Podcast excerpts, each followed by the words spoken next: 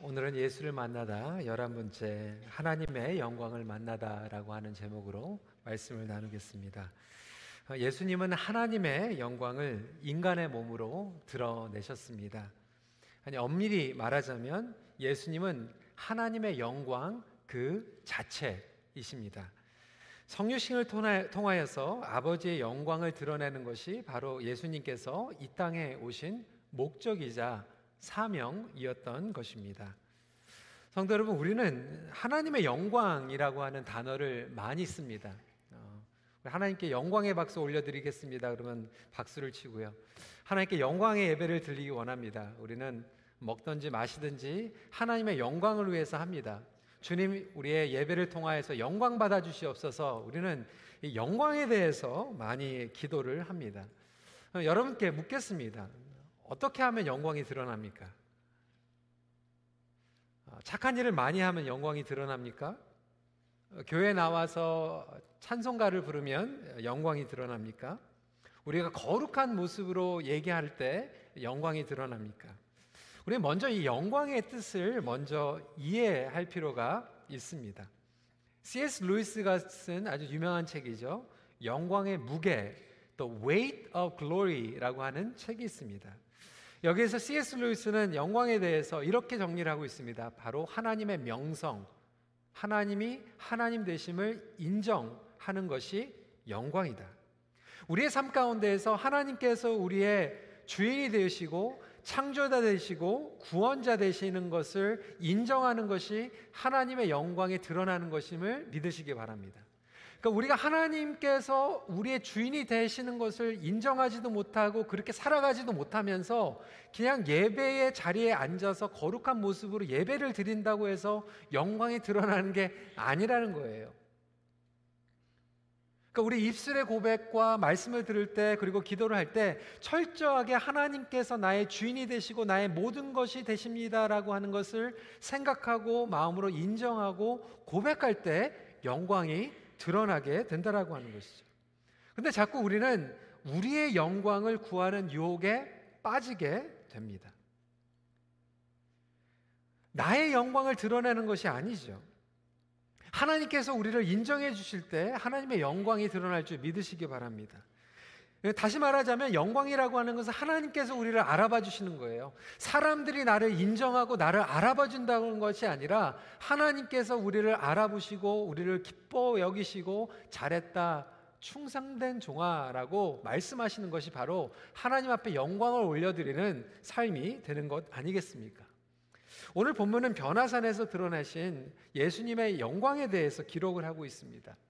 저는 예전에 이 말씀을 읽으면서 참 아쉬웠던 아, 이 타이밍이 이 타이밍이 아니라 하나님께서 하늘에서 예수님의 영광을 보여주실 때 이 변화산에서 하지 마시고 예수님께서 십자가에 매달리셨을 때 보여주셨으면 얼마나 좋았을까.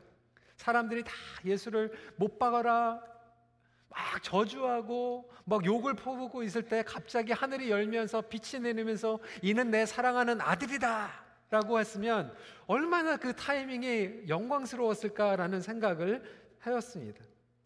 근데 여러분 진정한 십자가의 목적은 나를 나타내는 게 아니에요. 나를 과시하는 게 아니에요.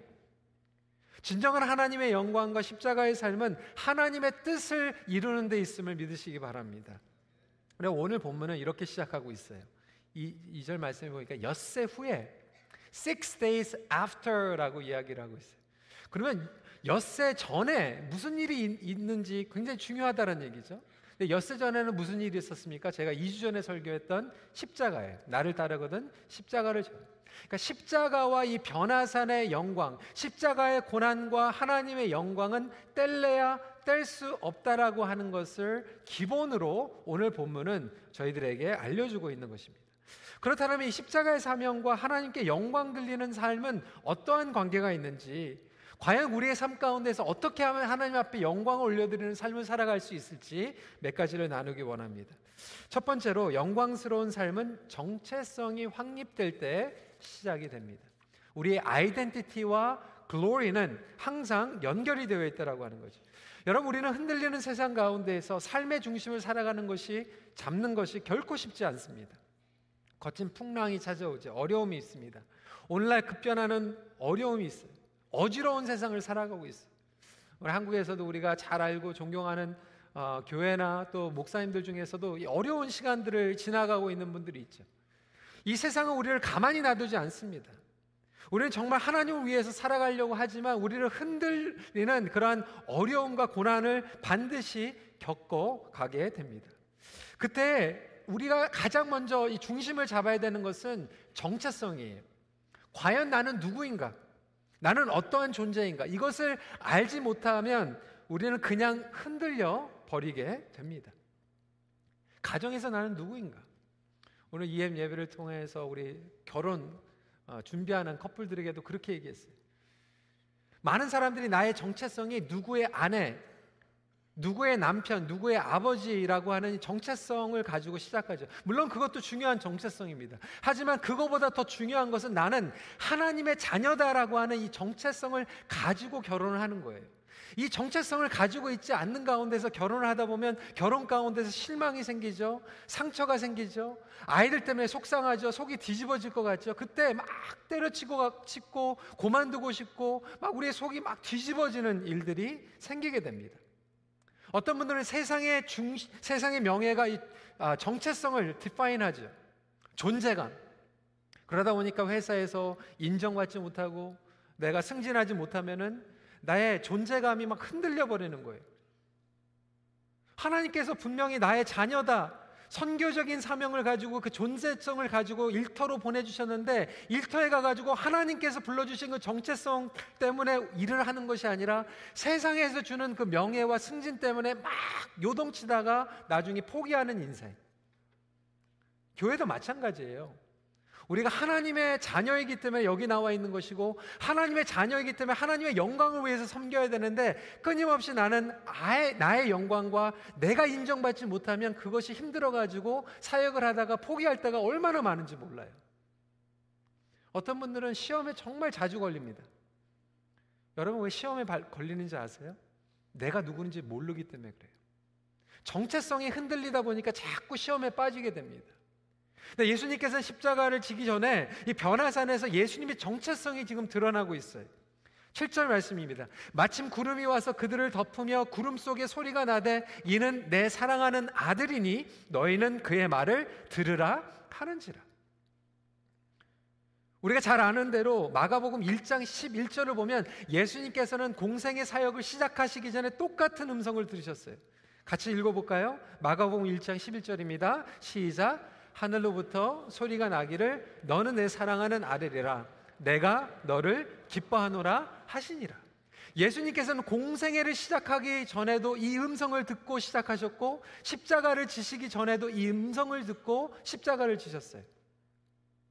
근데 오늘날 많은 성도들의 문제점은 뭐냐면 우리가 사역을 할 때도 이 음성을 듣고 시작하는 것이 아니라 세상의 음성을 듣고 세상의 인정을 받기 위해서 사역을 하고 세상의 음성을 듣기 위해서 우리가 고생하고 고난하다 보니까 실망이 찾아오는 거예요. 누가 나를 알아주지 않으면 내가 세상에서 얻고자 하는 것들을 얻지 못하면 자꾸 중간에서 포기하게 되는 거예요. 유혹에 빠지게 되는 거죠. 사는 성도 여러분, 저와 여러분은 하나님의 사랑으로 부르심을 받은 자녀인 줄 믿으시기 바랍니다. 이것이 확실해야지 우리가 유혹에 빠지지가 않아요. 제가 중고등부 사역하면서 우리 아, 여자아이들 관찰하면서 그걸 많이 느꼈어요. 그래서 아버지들한테 특별히 자녀 교육하면서 그 얘기를 했어요. 아버지들이 우리 딸들 어렸을 때부터 정말 너 귀하다. 너 정말 예쁘다. 이 얘기를 많이 해주라고. 근데 집에서 아버지들이 그냥 그 얘기를 하도 안 하다 보니까 아이들이 이제 티네이저가 돼가지고 사춘기가 돼가지고 학교 갔는데 이상한 남자가 딱 나타나가지고 너 너무 예쁘다 그러니까 뿅 가가지고 그냥 유혹에 빠져버리는 거예요. 그래서 저희는 딸 나가지고 그냥 아예 처음부터 그냥 애들한테 그렇게 얘기를 했어요. 너 너무 예쁘다, 너무 예쁘다. 너무 많이 한 거 그랬대요. 너무 예쁘다 그러니까 I know 그러더라고요. 그래도 웬만한 남자애들이 와가지고 예쁘다고 그래도 유혹에 안 빠지더라고. 근데 우리 성도들이 우리의 세상을 살아가면서 사탄이 막 흔들어 놓고 어려움이 막 흔들어 놓고 교회 와서도 성도들 가운데서 흔들리는 애들이 얼마나 많은지 몰라요. 그런데 우리가 하나님의 영광을 드러내기 위해서 시작을 하고 하나님의 영광을 붙잡고 나가면 그 중심이 잡혀가지고 흔들리지 않는데 우리는 끊임없이 나의 영광, 내가 명성, 나의 인정을 받기 위해서 살다 보니까 막 흔들려지는 거예요.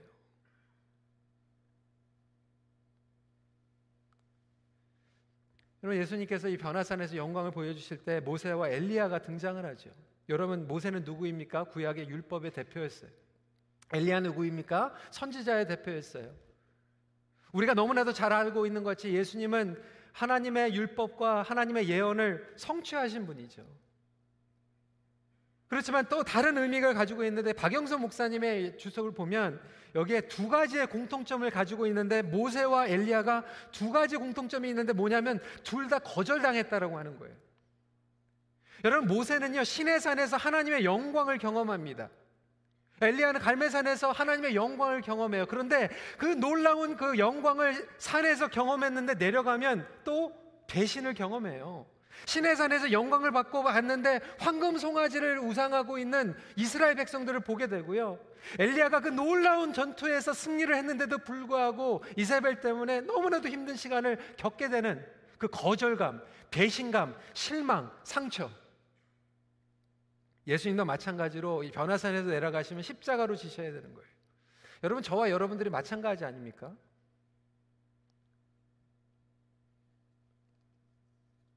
하나님의 영광을 맛보고요. 예배 자리에서 가정으로 돌아가면요. 가정에서 막 별의별 일들이 다 일어나잖아요. 목장에서 별의별 일들이 드러, 나, 드러나잖아요. 예수님의 십자가는 세상의 관점으로 보면 실패, 버림받음, 저주의 상징이었죠. 인간의 영광으로 보면 이해할 수 없는 거죠. 그럼에도 불구하고 모세와 엘리야는 그들의 백성들을 위해서 중재자 역할을 감당했어요. 배신감을 경험했지만 그럼에도 불구하고 그들을 위해서 기도했어요. 예수님도 마찬가지로 십자가에서 그들을 위하여서 기도하셨어요. 우리의 삶 가운데에서 흔들리지 않는 비결은 정체성이에요. 우리가 누구인지, 아니 그것을 알기 전에 하나님이 어떠한 분이신지를 알고 하나님과의 관계 가운데서 내가 어떠한 정체성, 어떠한 존재를 가지고 있는지를 깨달을 때 가정에서 아무리 나를 무시한다고 해도 아이들이 나의 말을 듣지 않는다고 해도 속상하다고 해도 회사에서 내가 실패 그리고 실망을 경험한다고 해도 내가 누구인지 알면 그것을 극복할 수 있는 힘이 우리에게 생길 줄 믿으시기 바랍니다. 그러니까 하나님께서 우리를 사랑하시고 선하신 뜻을 가지고 계심을 믿어야 돼. 그렇지 않을 때 찾아오는 어려움과 도전들 앞에서 우리는 사명의 길을 결코 완주하지 못합니다. 오늘날 가정이 무너지고 공동체가 무너지고 직장에서 우리가 무너지는 이유가 바로 여기 있어요.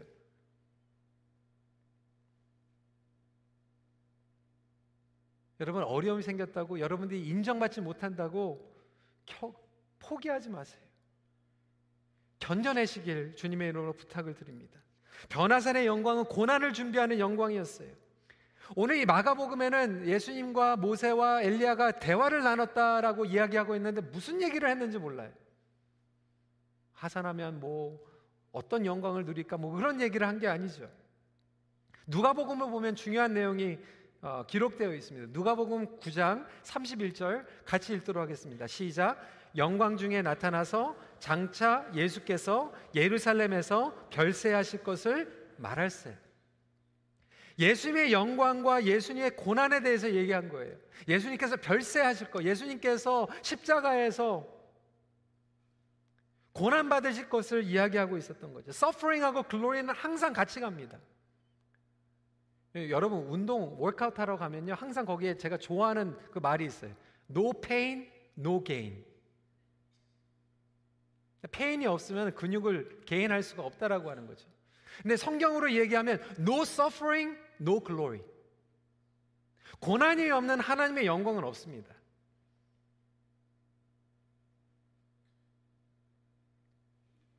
로마서 8장 18절은 생각하건대 현재의 고난은 장차 우리에게 나타날 영광과 비교할 수 없도다.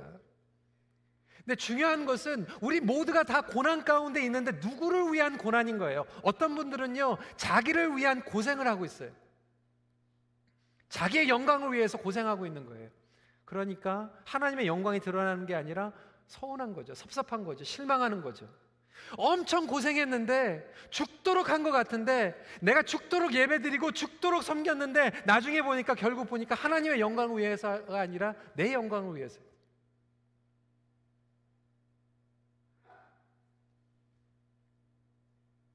그래서 하나님을 위한 고난이 아니에요. 나의 영광을 위한 고생한 것 뿐이에요.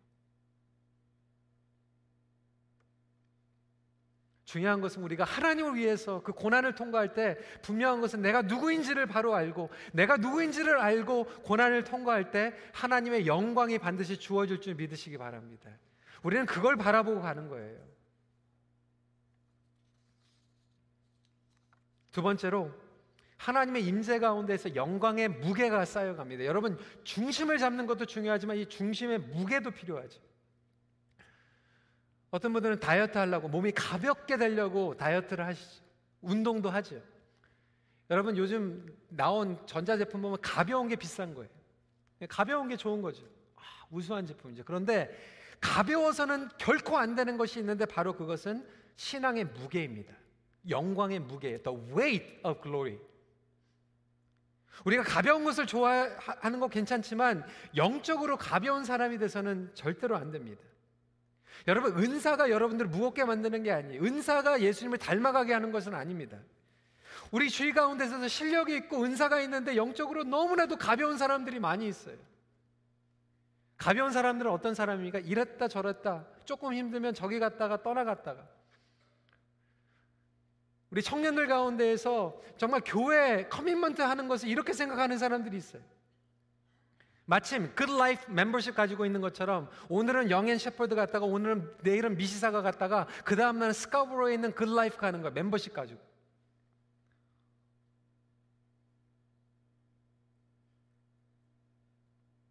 절대로 영광의 무게를 가질 수가 없어요.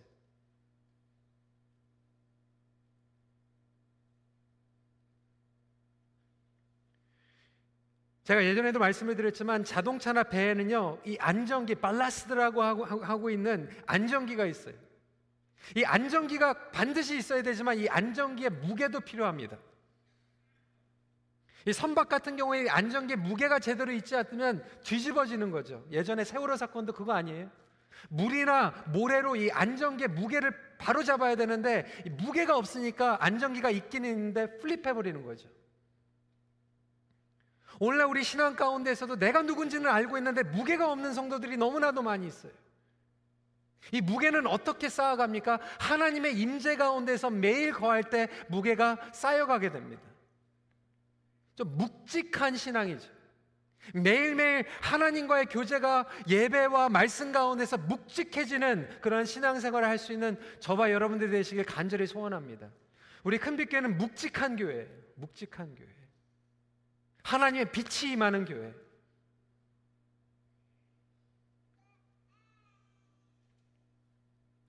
오늘 말씀해 보니까 하나님의 임재하심이 하나님의 영광의 무게라고 이야기를 하고 있어요. 3절 말씀 읽겠습니다. 시작. 그 옷이 광채가 나며 세상에서 빨래하는 자가 그렇게 희귀할 수 없을 만큼 매우 희어졌더라. 하나님의 빛을 보는 거예요. 하나님의 임재 가운데서 경험하게 되면 우리가 어떤 일이 있더라도 그것을 돌파할 수 있는 영광의 무게가 생기게 됩니다. 내가 정체성을 머리로 알고 있는 것도 중요하지만 무게를 쌓아가는 것이 중요해요. 신학자들은 이 변화산의 사건과 신해산의 사건을 또 연결을 시켜요. 여러분 신해산과 변화산의 공통점이 무엇입니까? 신해산에도 하나님의 영광이 드러났어요. 하나님의 빛이 드러났어요. 변화산에서 하나님의 빛이 드러났어요. 또 한 가지 공통점이 있어요. 시내산과 변화산에서 내려가면 갈등의 소용돌이로 들어갑니다. 아까도 말씀드렸지만 금송아지 사건이 기다리고 있는 거예요. 제가 모세를 한번 생각해 봤어요. 여러분 얼마나 속이 뒤집어질까요? 하나님의 영광을 봤어요. 하나님의 메시지를 받았어요. 그래가지고 너무나도 exciting 돼가지고 이제는 우리가 정말로 전진하자 하고 내려가고 있는데 황금송아지 우상숭배하고 있는 거예요.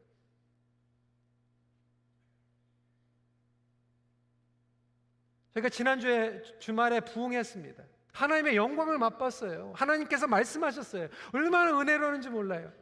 정말 하나님께서 우리 교회에게 영광을 비춰주시고 말씀해주시고 우리가 으쌰으쌰 해가지고 가려고 그러는데 집에 갔는데 남편 때문에 아내 때문에 막 속이 뒤집어지고 아 내가 정말 인내하고 사랑하고 용서해야지 그랬는데 집에 가니까 싸우게 되고 여러분 안 그러세요?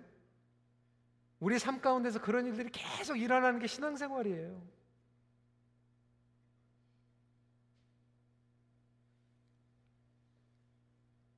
저도 개인적으로 목회를 하면서 그럴 때가 많이 있어요.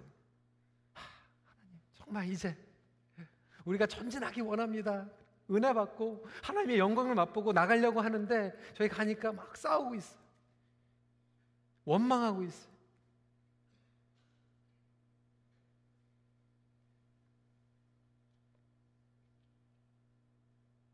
모세는요 내려갔을 때 그렇게 기도하지 않아서 하나님 이 사람들 정말 못 쓰겠습니다. 바꿔주세요. 내 남편 바꿔주세요. 내 자녀 바꿔주세요. 저 중에 다시 데리고 가주세요. 이렇게 기도한 거 아니라 한 가지 기도했어요. 하나님, 원하건대 주의 영광을 내게 보여주세요. 우리 가정에 주의 영광이 드러나게 해주세요. 우리의 비즈니스 가운데서 정말로 힘든데 하나님 이 문제가 해결되게 해주세요. 그렇게 기도한 게 아니라 하나님의 영광이 드러나게 해주세요. 이렇게 기도할 수 있는 저와 여러분들이 되시길 주님의 이름으로 축원합니다. 그렇게 기도했더니 어떤 역사가 일어납니까? 출애굽기 34장 29절입니다. 같이 읽겠습니다. 시작. 모세가 그 증거의 두 판을 모세의 손에 들고 시내산에 내려오니 그 산에서 내려올 때 모세는 자기가 여호와야 말하심으로 말미암아 얼굴 피부에 광채가 나나 깨닫지 못하였더라. 하나님의 영광을 보니까 빛이 나는 거예요. 그 빛을 비추면서 정면 승부하는 거예요. 정면 돌파하는 거예요.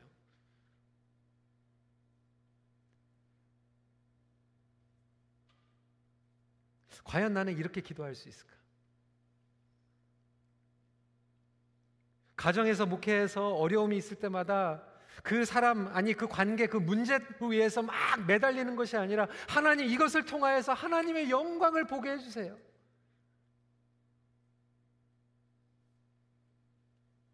그럼에도 불구하고 모세와 예수님의 차이가 있죠. 모세는 빛을 반사한 것이고 예수님은 빛 자체셨죠. 그래서 베드로가 여기에서 캠핑하자고 그런 게 아니라 텐트가 필요하다고 한 것이 구약에서는 하나님의 빛을 보면 죽는다고 생각을 했어요. 예수님의 빛을 보니까 죽는 줄 알았어요. 그래서 감당할 수가 없어가지고 지금 장막을 쳐달라고 지금 부탁하고 있는 거예요. 무서워서 두렵고 떨리는 마음으로 경외하는 마음으로. 근데 여러분 분명한 것은요. 베드로가 그 빛을 봤는데 죽었습니까? 안 죽었습니까? 안 죽었어요. 이게 복음인 줄 믿으시기 바랍니다. 예수 그리스도 안에서는 이제 하나님의 빛을 봐도 우리는 안 죽어요. 아니, 인팩 하나님께서 우리에게 매일매일 하나님의 임재하심을 통해서 빛을 여러분 삶 가운데서 비추고 있음을 믿으시기 바랍니다. 그래서 그 빛을 우리가 매일 받으면 영광의 무게가 우리 신앙 가운데서 쌓여가는 거예요. 매일 영광을 직접 맛보는 것이 예배예요. 그게 말씀 묵상이에요. 오늘날 무게가 없는 많은 그리스도인들이 예배를 제대로 드리지 못하니까 기도를 제대로 하지 못하니까 조금만 힘들면 막 플립되고 짜증나고 고만두고 싶고 누가 공격하고 누가 비판하면 정말 안 하고 싶고 중단해서 포기하고 여러분 왜 그렇습니까? 하나님의 영광이 아니라 내 영광 때문에 했기 때문에 반면에 이 임재를 경험하게 되면 우리 삶 가운데서 방, 광채가 나죠. 영광을 맛본 사람들에겐 광채가 납니다. 제가 한 3, 4년 전에도 이 본문에서 설교를 하면서 예화를 나눴던 것 같은데요. 여러분, 아, 그 그림 한번 보시고요. 여러분, 이게 그 유명한 모세 상입니다. 로마의 산 피에드로인 빈콜리 성당에 가 보시면 모세상이 있는데 모세 위에 보면 뭐가 있죠? 두 개의 뿔이 있어요. 뿔이. 이 모세 왜 뿔이 있나? 궁금하지 않으세요? 이 교황 율리오스 2세가 유명한 미켈, 미켈란젤로에게 주문을 했어요. 모세상을 만들어 달라고. 그런데 분명하게 여기에다가 카란이라고 하는 것을 분명히 넣어달라고 그랬는데 카란은 뭐냐면은 빛이에요. 빛, 광채. 근데 라틴어로 이 카란이 비슷한 단어가 있는데 케란이에요. 케란은 뭐냐면 뿔이에요, 뿔. 그래가지고 이것을 잘못 들어가지고 빛을 집어넣어 달라고 그랬는데 뿔을 집어넣어 달라고 그런지 알고 빛 대신에 뿔을 달아버렸어요. 그래서 모세에서 광채가 나는 게 아니라 뿔이 나와 있는 거예요. 마찬가지로 여러분 빛난 얼굴이 잘못 전달이 되면 뿔난 얼굴이 됩니다. 여러분 옆에 있는 사람 한번 보면서 얼굴을 보겠습니다. 빛이 납니까? 뿔이 보입니까?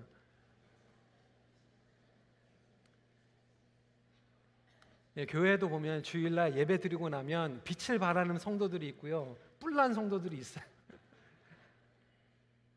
저는 거기까지만 하겠습니다. 여러분 삶 가운데서 고난이 찾아오고 어려움이 찾아올 때 우리가 중심을 잡고 나가면 그 가운데서 하나님께서 빛을 비춰주시거든요. 하나님의 임재의 무게가 드러나거든요. 그것을 가지고 이겨내야 되는데 자꾸 우리가 뿔나가지고 막 힘들어하고 어려워하다 보니까 그 가운데에서 시험이 드는 거 아닙니까? 마지막 포인트입니다.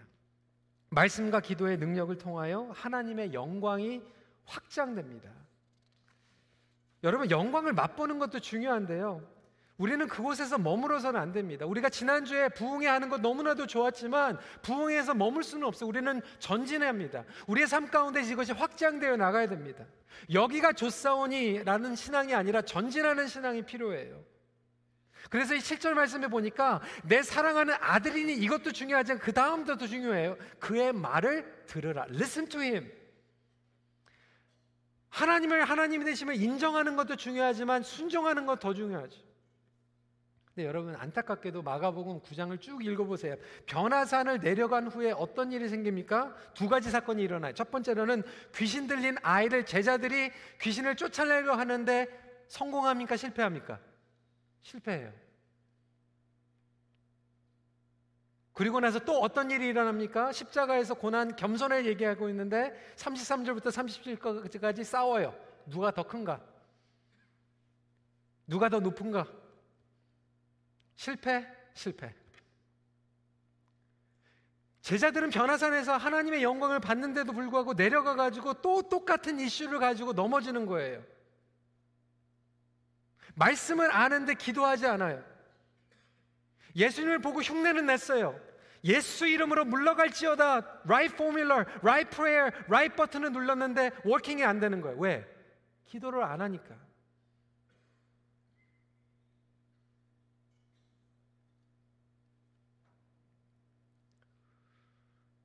여러분 저와 삶 가운데서도 마찬가지예요. 우리 가정에 왜 영광이 드러나지 않습니까?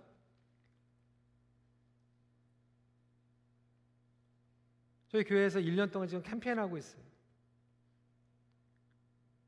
최소한 일주일에 한 번이라도 가족들이 손잡고 말씀 읽고 기도합시다. 그런 생각이 들더라고요. 우리 목회자 팀인가에서 우리 장로님들 중에서 우리 안수집사님들 중에서 과연 몇 분들이 지금 일주일에 한 번씩이라도 지금 예배를 드리고 있을까?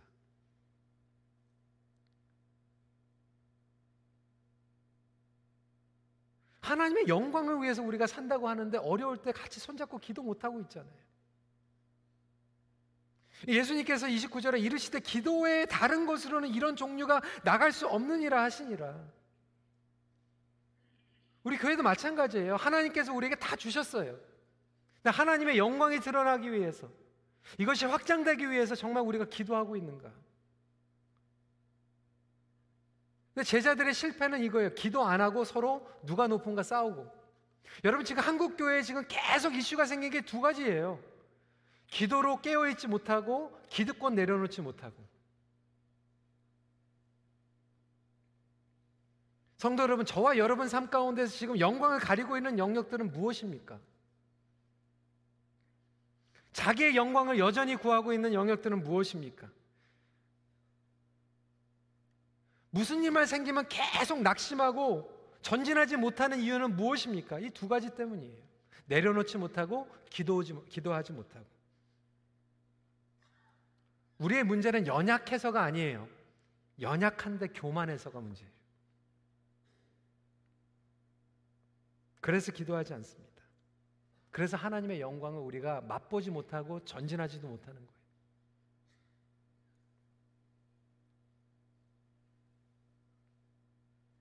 사랑하는 성도 여러분, 여러분의 가정 가운데, 여러분의 매일 삶 가운데에서 하나님의 영광이 드러나길 간절히 소망하십시오. 나의 체면, 내가 인정받고 내 생각, 그것을 관철하는 그런 삶이 아니라 하나님의 이름이 높아지기를 기도하십시오. 저희 EM이 금요일부터 지금 수양회 하고 있어요. 오늘까지 수양회 저는 왔다 갔다 하면서 어제 결혼식 있고 오늘 또 KM 어, 예배가 있어 왔다 갔다 하면서 간절하게 기도했던 거는 뭐냐면 이번에 EM 주제가 뭐였냐면 부흥이었어요. 리바이벌. 근데 이 말씀을 준비하면서 하나님께서 그 질문을 하시더라고요. 희송아, 누구를 위한 부흥이냐? 거기에 딱 걸리더라고요. 하나님을 위한 부흥입니까? 하나님의 영광을 위한 부흥입니까? 아니, 아, 노희성 목사가 담임 목사 되더니 큰빛교가 여전히 부흥하더라. 그 말을 듣기 위한 부흥입니까?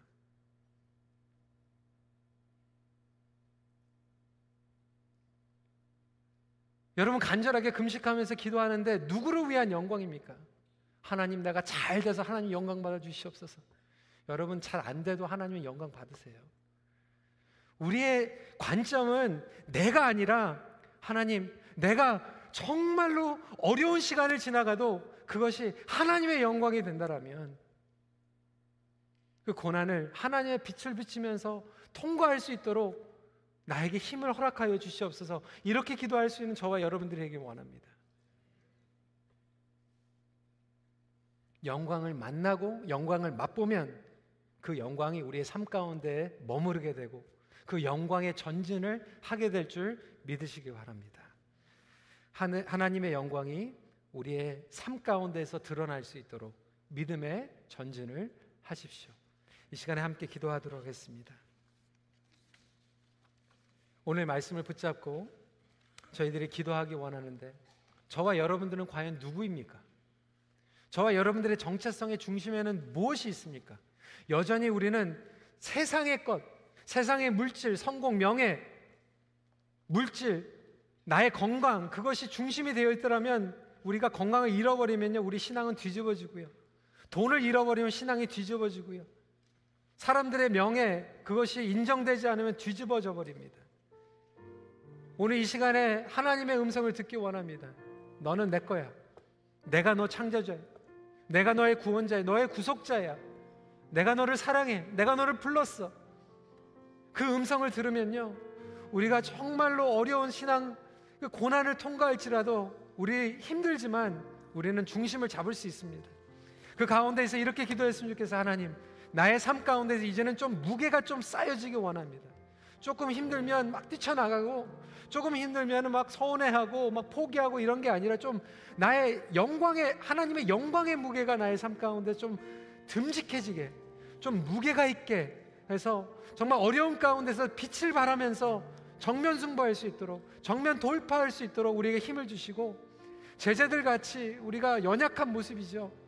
우리는 여전히 싸우고 누가 더 큰가 누가 더 영, 누가 더 높은가 막 기도하지 못하고 일어 나가는 가운데서도 주님 오늘 저희들에게 찔림을 주셨으니까 주님 내가 이 예배를 마치고 나갈 때는 영광을 맛보고 끝나는 것이 아니라 영광의 삶이 나의 삶 가운데 확장되게 도와주시옵소서 이 시간에 함께 기도하는 시간 갖도록 하겠습니다. 기도하시겠습니다. 아버지 하나님 주시는 저희들 아버지 하나님 우리 삶 가운데에서 이런 삶을 살아갈 수 있도록 우리를 붙잡아 주시옵소서. 아버지 하나님, 우리가 정말 주님의 말씀 붙잡고 나아가기 원합니다. 아버지 하나님, 정말 하나님의 영광이 우리의 삶 가운데 드러나기 원합니다. 나의 영광, 내가 인간적으로 인정받고 내가 누구에게 레커니션 받는 그것이 우리의 중심이 되는 것이 아니라 하나님께서 기뻐하여 주시는 하나님께서 알아봐 주시는 그런 삶을 살아가기 원합니다. 아버지 하나님 그러한 담대한 믿음을 우리에게 허락하여 주셔서 우리의 삶 가운데서 그 영광의 무게가 경험될 수 있도록 허락하여 주시옵소서. 주님 우리가 기도하며 나가기 원합니다. 말씀을 순종하며 나가기 원합니다. 아버지 우리 삶 가운데에서 아버지 하나님 기도의 능력이 다시 한번 회복되기를 원합니다. 우리 큰빛교회가 우리 목장들이 아버지 하나님 그러한 기도의 움직임들이 일어나게 하여 주시옵시고 어려운 가운데서 통과할 때 그 기도의 능력을 가지고 돌파할 수 있도록 함께하여 주시옵소서. 우리 시간에 세상 흔들리고 사람들은 변하여도 이 찬양하며 주님을 바라보며 나가겠습니다. 세상은 들리고 사람들은 변하여도 나는 주를 섬기리 아멘.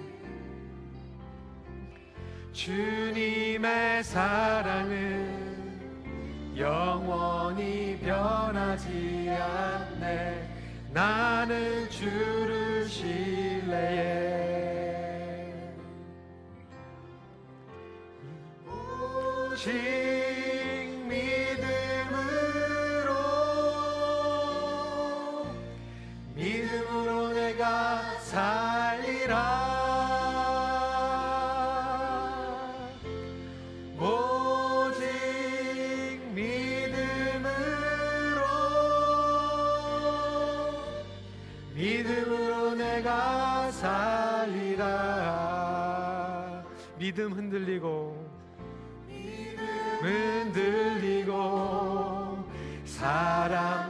주를 떠나도 나는 주를 섬기리. 주님의 나라는 주님의 나라는 영원히 쇠하지 않네. 나는 주를 신뢰해 아멘. 오직 믿음으로. 오